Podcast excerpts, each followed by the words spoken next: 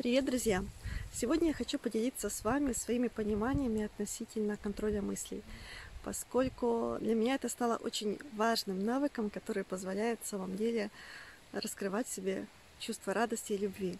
И это в самом деле очень взаимосвязанный процесс, поскольку э, сейчас я понимаю, что если бы этому навыку в действительности начали обучать еще с ранних лет, то в последующем было бы значительно легче и понимать многие процессы, и контролировать процессы, поскольку э, наш мозг, как приемник, э, постоянно принимает различные мысли, которые в нас крутятся, мы их смотрим, слушаем. И если вы наблюдали за собой, наверняка вы замечали, что мысли, они льются, как правило, потоком. И очень часто наше сознание ухватывается именно за какой-то негативный э, поток мыслей, за какую-то в принципе, проблему, которая она часто у нас крутится, повторяется целый день. Э, либо что-то мы кому-то говорили, либо что-то у нас предстоит. И это обдумывание одной и той мысли по кругу, оно по большому счету э, забирает наше внимание, забирает наши силы. Но по факту, что мы от этого ощущаем радость, разве нет, конечно.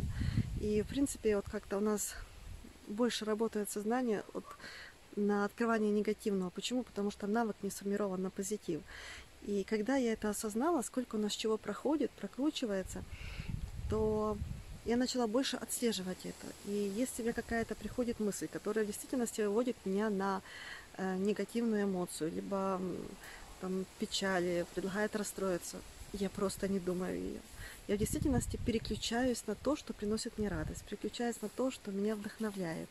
И именно этот навык быстро переключиться, он позволяет и постоянно поддерживать и еще больше взращивать в себе чувство любви, окунаться в эту любовь, наслаждаться этой любовью, потому что мы, как то существо, как наблюдатель, как личность, которая внутри нас каждого, мы все стремимся к счастью, к любви, к радости.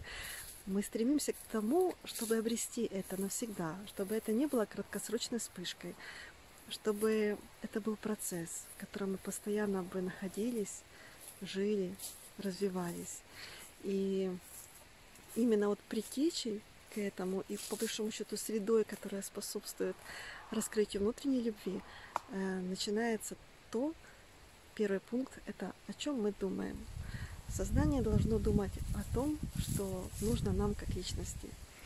И мы должны обдумывать те мысли, которые позволяют нам решить какие-то бытовые проблемы, ну, не даже не проблемы, а задачи. Как неоднократно об этом говорил Игорь Михайлович Данилов в передачах на АЛЛАТРА ТВ, что сознание должно э, обрабатывать ту информацию, которая необходима нам как личности, должно обслуживать тело, должно решать какие-то задачи. Все мы ходим на работу, но это ни в коем образом не должны быть те мысли, которые дестабилизируют нас, которые выводят нас на негативные эмоции и тем самым перекрывают там источник э, того внутреннего счастья и любви, которая постоянно идет от души, этот поток, поскольку когда мы э, находимся, когда мы принимаем только благостные мысли, то нам легче быть там внутри собой, нам легче быть постоянно в любви, и мы еще больше развиваем это прекрасное чувство, которое, по сути, есть